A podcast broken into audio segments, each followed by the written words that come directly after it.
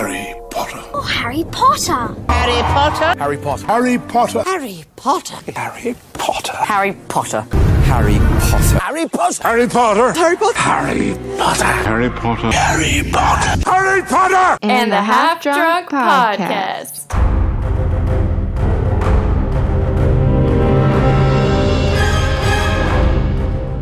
Hello, everyone, and welcome back to Harry Potter and the Half Drunk Podcast. I'm Sam, And I'm Emily. And this week is episode chapter number 69. I'm not going to stop being a middle schooler whenever I hear that number, but it's a special episode because we are talking about Old Sluggy. That's right, Professor Horace Slughorn at your service. And we decided to talk about him this week because we are starting our reread of Half Blood Prince. So here we go. Yes. That our first deep dive will be coming next week. So we thought this would be a good kickoff. Uh, because Slughorn is obviously the new teacher we meet this year. And he is an interesting character. I feel like people either really like him or really don't like him. You know? And I feel like that's basically how Harry feels about him when he first meets him. And Right. that's how we all kind of feel about him for a while. But I think for me, towards towards the end of Half Blood Prince or even maybe in Deathly Hallows, I realized that I did like him. It just he kind of puts off a, a weird vibe. Like you don't know who he really is. I mean, he disguises himself as an armchair when you first meet him. So there's just kind of an air about him of just like, who are you actually? Yeah, he's definitely mysterious, and I mean, we'll get into this later, but I think it's hard for me to wrestle with him as a person just because of of his blatant favoritism. Right, right. Yeah, um, but before we get into that, our drink of the week this week is mead. Um, to honor the drink that Slughorn and Hagrid got drunk on in front of Harry. when they were mourning well hagrid was mourning aragog's death and then Yes. slughorn was just like yeah i'll get drunk and then Yeah. possibly get some of this venom He took it as an excuse to drink, which I get it. Um, so mead is an alcoholic beverage that's created by fermenting honey with water, sometimes with various fruits, spices, grains, or hops. The alcoholic content ranges from about 3.5 to more than 20%, which mine definitely is not that. no It may be still carbonated or naturally sparkling, dry, semi sweet, or sweet. Um, I hate this. So it's not good. I don't know. do you like honey I do like honey. Uh, this reminds me of kombucha, and I'm not a kombucha person. So, yeah. I mean, you either like Slughorn, you either really like kombucha or you hate it. And I hate it. So, i see i don't know i feel like i'm just like a eh, on the fence about kombucha like i i will drink it sometimes but i don't hate it. And this mead i don't hate either. It just kind of reminds me of honey wine which i'm all for wine. It's okay. It's not my favorite. It's not what i would reach for typically but Right. if it's offered to me then i'm not gonna be like no i don't want it. Yeah. But a fun fact about mead that I know weirdly, and I don't know why I know this, but the Sprouse brothers, they own their own mead company. wait like the sweet life of the zach and Sweet cody Life of Zach and Cody. yes. Dylan Sprouse, and I'm pretty sure Cole as well. They, they own their own mead company. yeah i want to know why How you know this. random have you just that? been watching sweet life on disney plus or something and just no, I googled actually them haven't. I've been too into Lizzie McGuire and Lizzie McGuire. Yes, Lizzie McGuire. No, I don't know why I know that, but I do, and it cracks me up every time because I'm like, that's just so random, and It's also so like, random. so didn't they go to NYU? It's like, I feel like it's really up their alley. I don't know.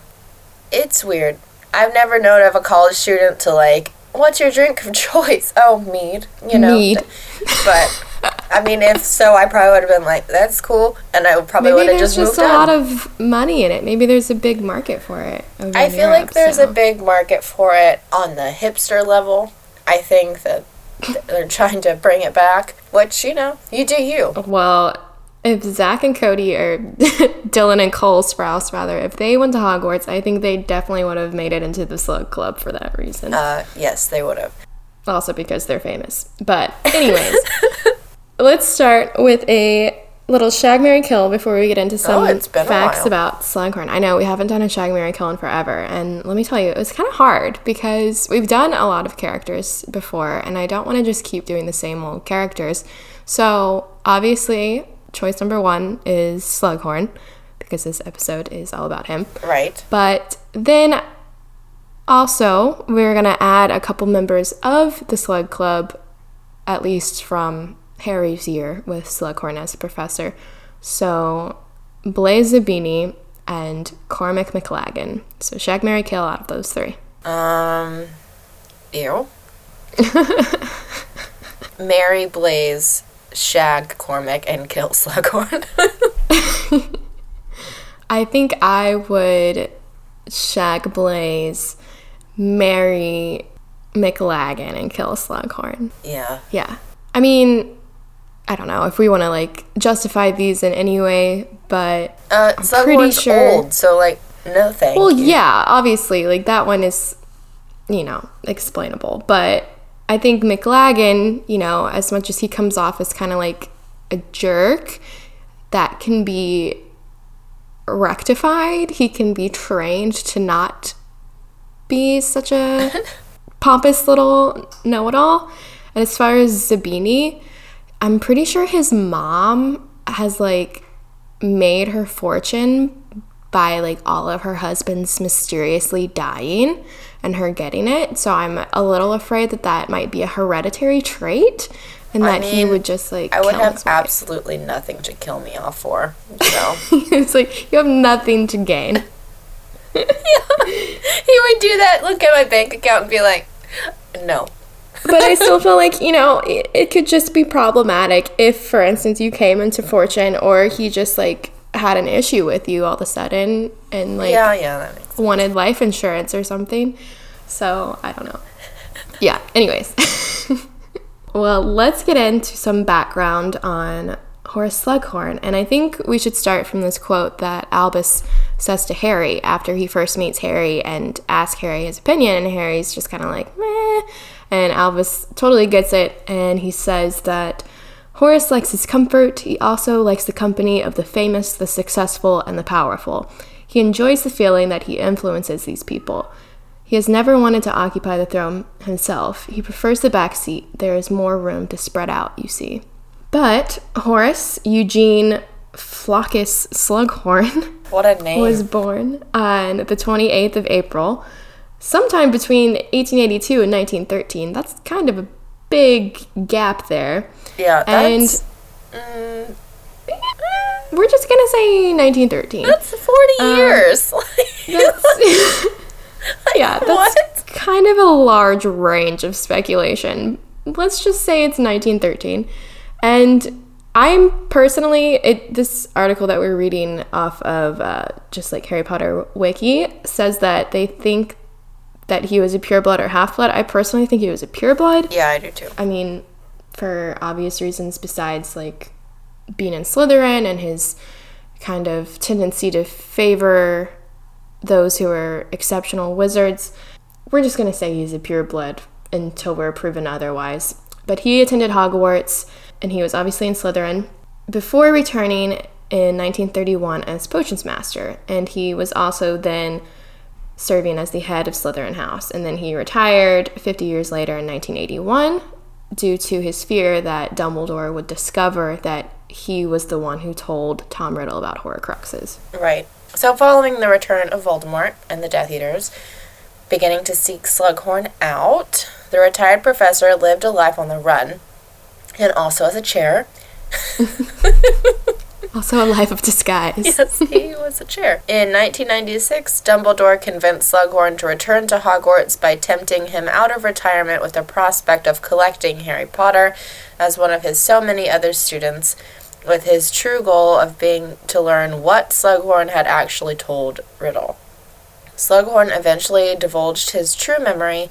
He continued to teach during the 1997 1998 school year under Voldemort's regime and was surprised to learn that Voldemort meant to recruit him only to teach the young wizards that Voldemort would deem suitable to attend Hogwarts. So obviously, pureblood descent Right. students. So, in Deathly Hallow, Slughorn was still teaching even though Dumbledore died. And Slughorn took Dumbledore's death pretty heavily. Yes, he But he came back not only to teach, but he also was there during the Battle of Hogwarts and he sided with everyone defending Hogwarts and he even ran off at one point and McGonagall thought that he was like running away, but he was actually running to go get reinforcements from Hogsmeade. And then he comes back and then he is also dueling with McGonagall and Kingsley against Voldemort. So we see that he actually has some pretty good dueling skills and he's really not afraid to pick up and battle with Voldemort and he probably feels like he kind of is rectifying his sin of divulging the Horcrux information to him by dueling with him. And then he's honored after he retires a second time by having his portrait hung in the Slytherin dungeons. So we know that Slughorn was born basically in the late 19th century, early 20th century, early 1900s, we'll say, and we think that he was pure blooded, but his parents never believed as strongly in the ideals of pure blooded superiority as some of the others did, but they nevertheless encouraged Horace to make friends with the right sort upon arriving to Hogwarts. But they still were loving parents and they only quietly encouraged this belief, which I think kind of planted the seed of Horace's need to surround himself with the rich and famous and powerful people. Right. And I think also you have to keep in mind this is the 19th century, early 20th century, so they're obviously going to have views that are more dated. You know, like it, it's just how it is. It's not a justification by any means, but it's just how it was. It's kind of like this maybe this old ideal of this aristocratic society that Right, dies right. hard in his parents. Yeah. And it's like they're it's obviously not the modern age, so they're gonna still think that wizards are superior because, you know, they can do more things than muggles can at this point. Right. I do find it interesting though because we know that Slughorn is a good wizard. Like he's obviously very skilled in potions, he's skilled in dueling, he can do non-magic. He obviously is good in transfiguration. He can change himself into a chair. Like he's obviously a very competent wizard. Yeah. but he never wants the spotlight. He just wants people to know that he has connections with people who have the spotlight, which I think is very interesting as far as like psychology is concerned on someone who does have all of these talents doesn't want to broadcast them. I think that's something to be said. Maybe it's a good and bad thing, right? Because on one side he's encouraging like a selectability of his students and a favoritism of his students which makes the other students feel like shit but on the other hand he's kind of like not wanting to put himself in the spotlight Yeah, I mean, I think he definitely likes to surround himself with powerful people. That's just a given. I, who doesn't, though? You know, like, I think when we choose our friends, we also choose people who we find to be incredible and who we find to be, you know, really great. Which I think he did to an extent. I think he took it a bit further and had kind of an eye for celebrity, obviously mm-hmm. because he jumped right at the chance of Harry. Like that's why he came back, and yeah, I mean, but some people are like that, right? You see that a lot, especially in pop culture now, that these influencers and other people want to be surrounded by powerful celebrities, and that's becoming very common now. So I guess we could kind of like put him in that category if you need a modern comparison. yeah But you're right. I mean, he was a super powerful wizard and he never wanted to put himself in the forefront. He preferred the background. But I think also that's a protection for himself yeah because you don't have to run into a lot of issues if you stand in the background and have all these powerful people around you. You're never going to be the focus, so you can mess up or you can do whatever. you can hide behind all your powerful and famous friends Exactly. yeah i think there's something to be said i mean obviously he was powerful and that's why the death eaters were trying to recruit him and he had friends or pupils former students who were death eaters like lucius malfoy Right. but i think you know before when you said he came back for harry i think that's definitely a big perk and a big reason he he wanted you know to collect harry as one of his new slug club members but i also think that what really kind of struck a chord with him was when he realized from talking to Harry that he would be safer at Hogwarts than anywhere else because Dumbledore was there. Yeah. He definitely is very selfish. He's a lot of things. I think he's great. I think I, he gained my respect in the seventh book when he actually returned to Yeah. Hogwarts, but he definitely is selfish. He wanted to protect himself, he wanted to save his own skin, he wanted his secret to not get out. You know, he just is a selfish man. And I mean, some people are, and that doesn't make them a bad person by any means, especially not during a time of war because you're going to want to be safe yourself, you know? Like you can't really fault him for that. Right. Well, I think another, you know, characteristic of him is he's very prudent. He even tells Dumbledore at one point that the prudent wizard is always kind of planning ahead and planning for the worst, and I think that's something that he really is. He embodies like he's always kind of thinking of his way out or his escape plan or you know, trying to protect himself somehow. So I think that really shows that he is a Slytherin because of his prudence and also his shrewdness. In fact, I think at one point he is described as being very shrewd, and um, obviously that is a very Slytherin characteristic of him. But I do think that he kind of he kind of shows us that Slytherins aren't all just they they don't deserve all the negative connotation that they get Right. by showing us what a true Slytherin can be like. Like, yes, he does have some of these qualities that we associate negatively with Slytherin as far as favoring pure blood, but not even pure. Like, he does talk about, and he kind of offends Harry when he talks about Hermione and how she's like muggle born, but still the brightest witch of her age. He's like, oh, it's crazy how that works sometimes, right? And Harry's like, no, not really. And he's like, oh, I'm not trying to offend you. Like, I understand that she can be the best. Your mother was the best at potions and she was muggle born. Look at her. Right. But he also shocks us sometimes with not exhibiting some of those Slytherin traits, like returning to the Battle of Hogwarts. Yeah, and I think at this point in the series, we really have only seen Slytherin through Harry's eyes. So we know that Malfoy and his gang, they're Slytherin. And, And he Snape. doesn't like them. And Snape. And Harry, at this point, A, doesn't trust him, B, doesn't like him, and C, kind of just thinks he's an asshole. And at this point, you know, Snape has given him absolutely no reason to think anything other than that.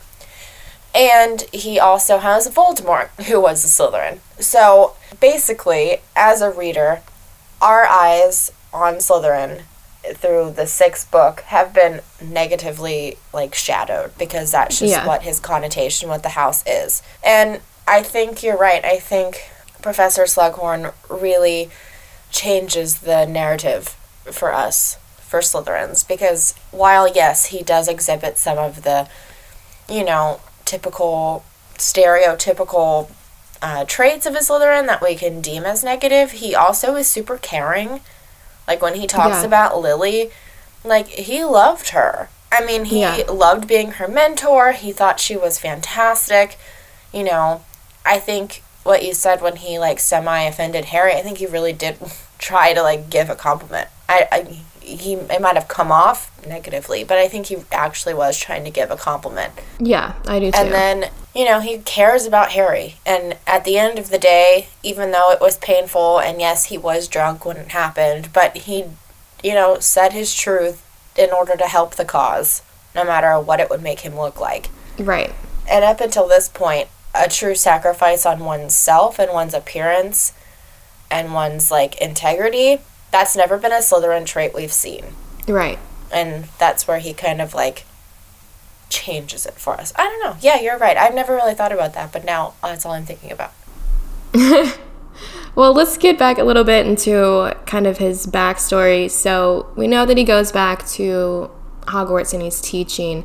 Let, let's say his first stint that he's teaching, and he obviously recruits Tom Riddle into his slug club. So we know all of this from going back into memories in the sixth book. Basically, in 1943, when he was hosting a kind of dinner party in his office, consisting of mostly Slytherin boys, which I think is a completely other topic to talk about when it was just mostly boys in the Slug Club. But I mean, I get the Slytherin part because he was their head of house, right, but yeah. yeah. But then we all know that Tom kind of stayed behind and he tried to question Slughorn on the matter of Horcruxes and whether it would make him more powerful if he were to create six, therefore having a seven part soul, as seven is the most magical number. And you know, despite Slughorn being kind of shocked and taken aback by Riddle's interest in this dark magic, he he kind of just gives him an overview of Horcruxes, and on the condition that everything they s- discuss between them would be just between them.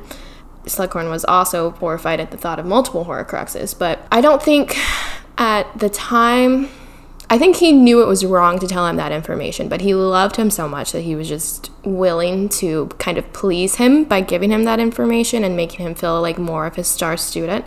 But I don't think at the time he ever suspected that he would go on to actually make them. Yeah, no, I don't think he suspected that either. I mean, could you imagine, like, your star student is like, um, hey, what about a Horcrux?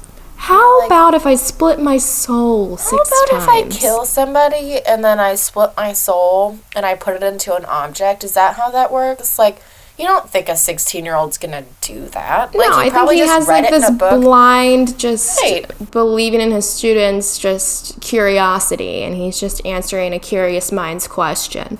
Right, and he, you know, probably had, you know, even though it's twisted magic, right? He probably had respect for Tom Riddle for like doing research outside of his schoolwork Yeah. and asking these questions. And, you know, Tom was extremely manipulative. yes. So he would have gotten the answer anyway, and he knew how to work it. Especially if he's bringing him his crystallized pineapple. Oh yes. Yeah, I don't know. I don't honestly. I don't blame Slughorn for doing that. Um, people did so much worse for Voldemort's bidding. You know, giving a sixteen-year-old some information that probably was a bit inappropriate at the time, but he was a teacher. Like Yeah. you're supposed to give your students information, and it's not like he taught him how to do it. Yeah. I mean, I don't think at that point Tom really needed anyone to teach him how to do it. He pretty much had figured out how he was going to kill somebody. But, Yeah. you know, Slughorn felt extremely, extremely guilty over this admission. And that's why he modified his memory because he really didn't want anyone to know that he could have been the jumping off point that Tom needed to learn how to make these Horcruxes. And yes, that's problematic that he modified his memory, but like, who the fuck wouldn't? Who would want somebody to know that they were the ones that did that? I mean, yeah, when Dumbledore was asking him, he probably should have just told him the truth up front. But I would probably want to run away and hide from that too if I thought that I was the reason that somebody went on to potentially. I, I don't think they know for sure that Tom made Horcruxes at this point. Yeah. Like, I think Dumbledore is the only one who has put this together. But I would want to modify it too, looking back, if that student that I told had become a mass murderer and like most feared wizard of all time. Yeah, I do think it's interesting though. Um, when Voldemort came to power, Slughorn didn't know it was Tom because his appearance had changed so much. Yeah. So Slughorn finally realized that the Dark Wizard was indeed Tom Riddle, and he was mortified, as you would expect, because I was his star student, probably his favorite. yeah. He's hiding at sure. this point. Uh, so, in the late 60s, early 70s, when Voldemort returned to ask to teach the dark arts, uh, Slughorn actually hid from him so that he wouldn't have to meet Tom face to face. Slughorn was extremely happy when it didn't happen. Um, but when the first Wizarding World started, he heard rumors that Voldemort had achieved immortality, and he believed he was at fault for telling him about Horcruxes. Dumbledore was kind to Slughorn, even though he knew that he was hiding a secret. Slughorn stayed at Hogwarts during the war, and it was a safe place, and he vowed never to tell anyone what he told Voldemort. I also think um, it's interesting. While he did also have Slytherins in his slug clubs, they looked a little bit different at this point. Like, this is when he asked Lily Evans to be in his slug club, and this is when he asked other Gryffindors to be in there, too. In the 60s? yeah. Yeah, I think he, he kind of changes with the times a little bit. Yeah, Who he, he kind of moves with the times. We gotta Yeah. give him props for that. yeah, he does. He's he's kind of a renaissance man. He changes. He's, you know, he keeps up with the modern times. If if he had social media today, he probably would be an influencer, I would say. Definitely would be an influencer. Just because of the company that he keeps. He's like one of those people after you are following someone who's super famous and you see that they're interacting with this other person who has like maybe 13,000 followers and you like just follow him anyways. yeah. But anyways, so let's talk about we mentioned it before when he was with Hagrid and Harry after Harry had taken the Felix Felicis potion. I think this was the chapter and according to Wizarding World website, whatever the fuck it is now. This was the chapter that made us fall in love with Horace Slughorn. And I don't know, I think fall in love is a strong term, but it definitely made me appreciate him more and see a different depth to his character that I didn't really know existed before. Like you said, we see that he actually loved Lily. And this is when, you know, they're all getting drunk and Slughorn originally was just there to try to get some venom off of Aragog after Harry kind of told him what was going on because Harry had taken the potion and just happened to swing by the greenhouses just for the hell of it and run into Slughorn there and told him that Hagrid was bearing his large agrumantula. I can't say that word. um, but then they're there and they have the little service for Aragog and they're all drinking except for Harry. He's just sitting around laughing at them and they're like toasting to literally everything and then they toast to Harry Potter. I think it's funny here when Hagrid says to Harry Potter, slopping some of his 14th bucket of wine down his chin as he drained it. Yes, indeed, cried Slughorn a little thickly. Perry Otter, the chosen boy, who, well, something of that sort, he mumbled and drained his mug too and they drink to everything and then Slughorn seems to turn from the obsessive collector fishing around Hagrid's hut for various rare trinkets to genuinely and sincerely bonding for the right reasons, something that he has often had trouble with. Yeah, that's definitely interesting. While his intentions going down there weren't pure, it is interesting that because obviously Hagrid would not be in his slug club. I love Hagrid. I think he's a fantastic character, but you know, Slughorn probably wouldn't have seen it that way. Yeah. He very much was like, "What can I get out of this?" He probably wouldn't have seen anything that he could get out of Hagrid, which again, not agreeing with. It's just what happened. I mean, he doesn't see it in Ron Weasley. He doesn't see it in Neville Longbottom. He doesn't see it in a lot of characters that we would think should be in there. Right. He, yeah. Exactly. So he's actually like mourning with Hagrid and having this sense sense of camaraderie that you're and right. sympathy for him. he would have never had that before. Yeah, I mean, considering that he has always surrounded himself with the elite people of society, and now he's just here in Hagrid's hut and just filling up his mug with mead all the time. He finally seems like he's kind of relaxing and being more of himself. Yes, you know, he's drunk, and don't we all kind of say more what we're thinking when we're drunk and not what we're trying to show the world? I mean, we sure as hell do. yeah. So, but then I think more importantly in this chapter, he also shows his real sadness when Harry is talking and goes through how his family was killed. Mm-hmm. That's what finally spurs him, like his remorse for the fact that Lily and James, but mostly Lily, were killed by Voldemort is what kind of spurs him to actually give him the real memory and says that he's not proud and he's ashamed of what the memory shows and he think that he may have done great damage that day and although he was very drunk and probably doesn't even remember doing that i think it was a huge turning point not only for slughorn but you know how he admitted that he was wrong and that he was ashamed something that we don't usually see a Slytherin do, but it was also a huge turning point in how we perceived his character and had a greater appreciation for him as more of a complex character than we might have originally thought. Yeah, I mean, for sure. And I think it's very important for J.K. Rowling to show us these vulnerable sides of these characters. She did it with Dumbledore at the end of the fifth book, which we raved about, right? Right. And she's obviously done it with Harry multiple times because he has, he's just a, he has so many emotions, and he really isn't afraid to show them, which kudos. uh, she's done it with Hagrid multiple times. She's done it with Hermione a couple times. And it's important, I think personally, that she does it with these older mentor characters that while she does show Slughorn as this proud, you know, boastful man who is very selfish and is very like meticulous about who he places around him and materialistic. Very materialistic. He also has emotions and he has feelings and he has remorse and but he also has love. And mm-hmm. You know, it all comes back to love, right, in this series, but truly Lily Potter or Lily Evans must have been this like miraculous human being that she has two Slytherins.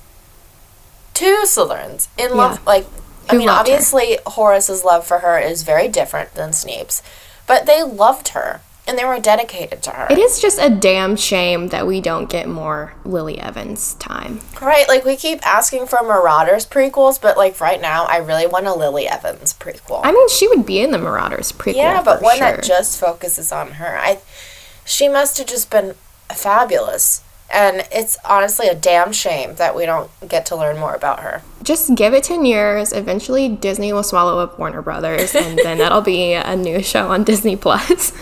true, true. But, anyways, I think, you know, Slughorn deserves his props, and I'm so glad that he came back to keep teaching. Not just yeah. because he felt safe, but because he actually does care for his students, like we said. And he is a really good teacher. Like, whenever he was a potions teacher, I think you know, obviously Harry had the Half Blood Prince textbook, but I do think that even if he hadn't had it, he would have gotten better at potions naturally just because Slughorn was a good teacher. He was very like excitable and cared about his students and he wasn't throwing shit at them or insulting them all the yeah. time. I was about to say he also didn't have someone telling him he sucks and he was the yeah. worst. The yeah, like he's he an encouraging teacher and he's clearly very skilled at making potions. Like he brewed Felix Felicis as a reward. And, you know, he obviously made a very strong love potion one day, and he's just very good at what he does. So I'm glad that yeah. he came back there. And, you know, after Dumbledore died, we have to keep in mind, like, that's one of his best friends, in a way. And obviously, like, a huge crown jewel you know, of a person. Yeah, I'm pretty sure they started teaching around the same time, so they've known each other basically their entire life. They go way back, and they've been through a lot of shit together.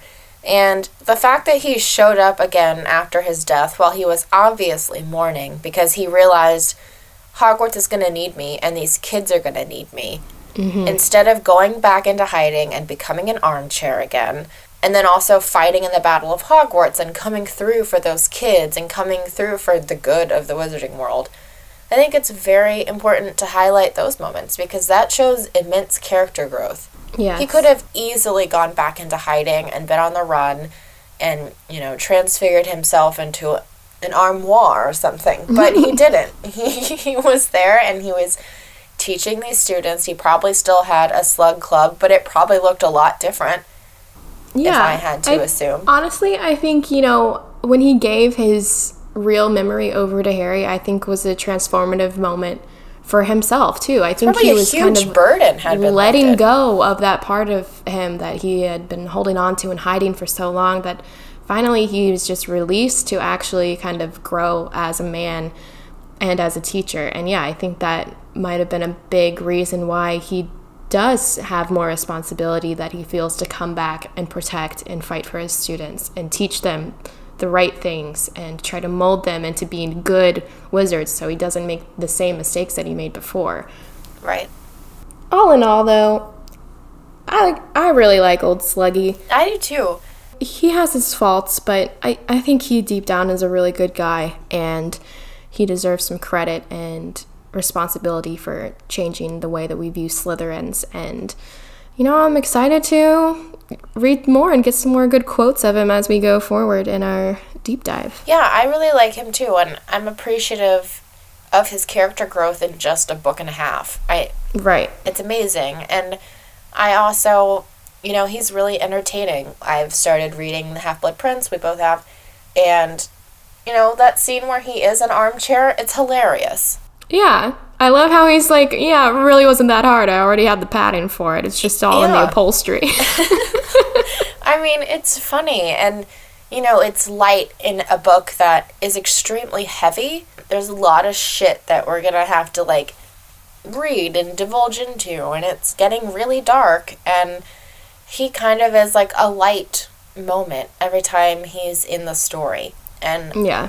I think that's good. We need characters like that. I mean, we have Luna Lovegood and she's like that and I think it's good that we have you know, a professor that's like that as well. Yeah, I think this just again goes back to the genius of J.K. Rowling that she strategically is introducing us to these characters that teach us something better about the world. Right. Usually, whenever the plot is getting darker and darker, it's sort Yeah. of like a balance that she throws in there. But, anyways, I think that's basically all we can say about Slughorn. So, to old Sluggy, raise our glass of mead. Ew. The professor- No, thank you. the professor who changed the story basically of Hogwarts. Well, as always, you can find us at HP Half Drunk on Instagram and Twitter, and Harry Potter and the Half Drunk podcast on Facebook, and also on our website, hphalfdrunk.com. And you can listen to us anywhere you listen to podcasts on iTunes, Apple Podcasts, Spotify, Stitcher, yada yada yada, all that jazz. We also link to our episodes in our social media post once a week. And while you are listening on iTunes, feel free to give us a five star rating or leave us a review or send us anything you want to hear. We would love to take some suggestions. And yeah, All right, have a good week. cheers. Mischief managed.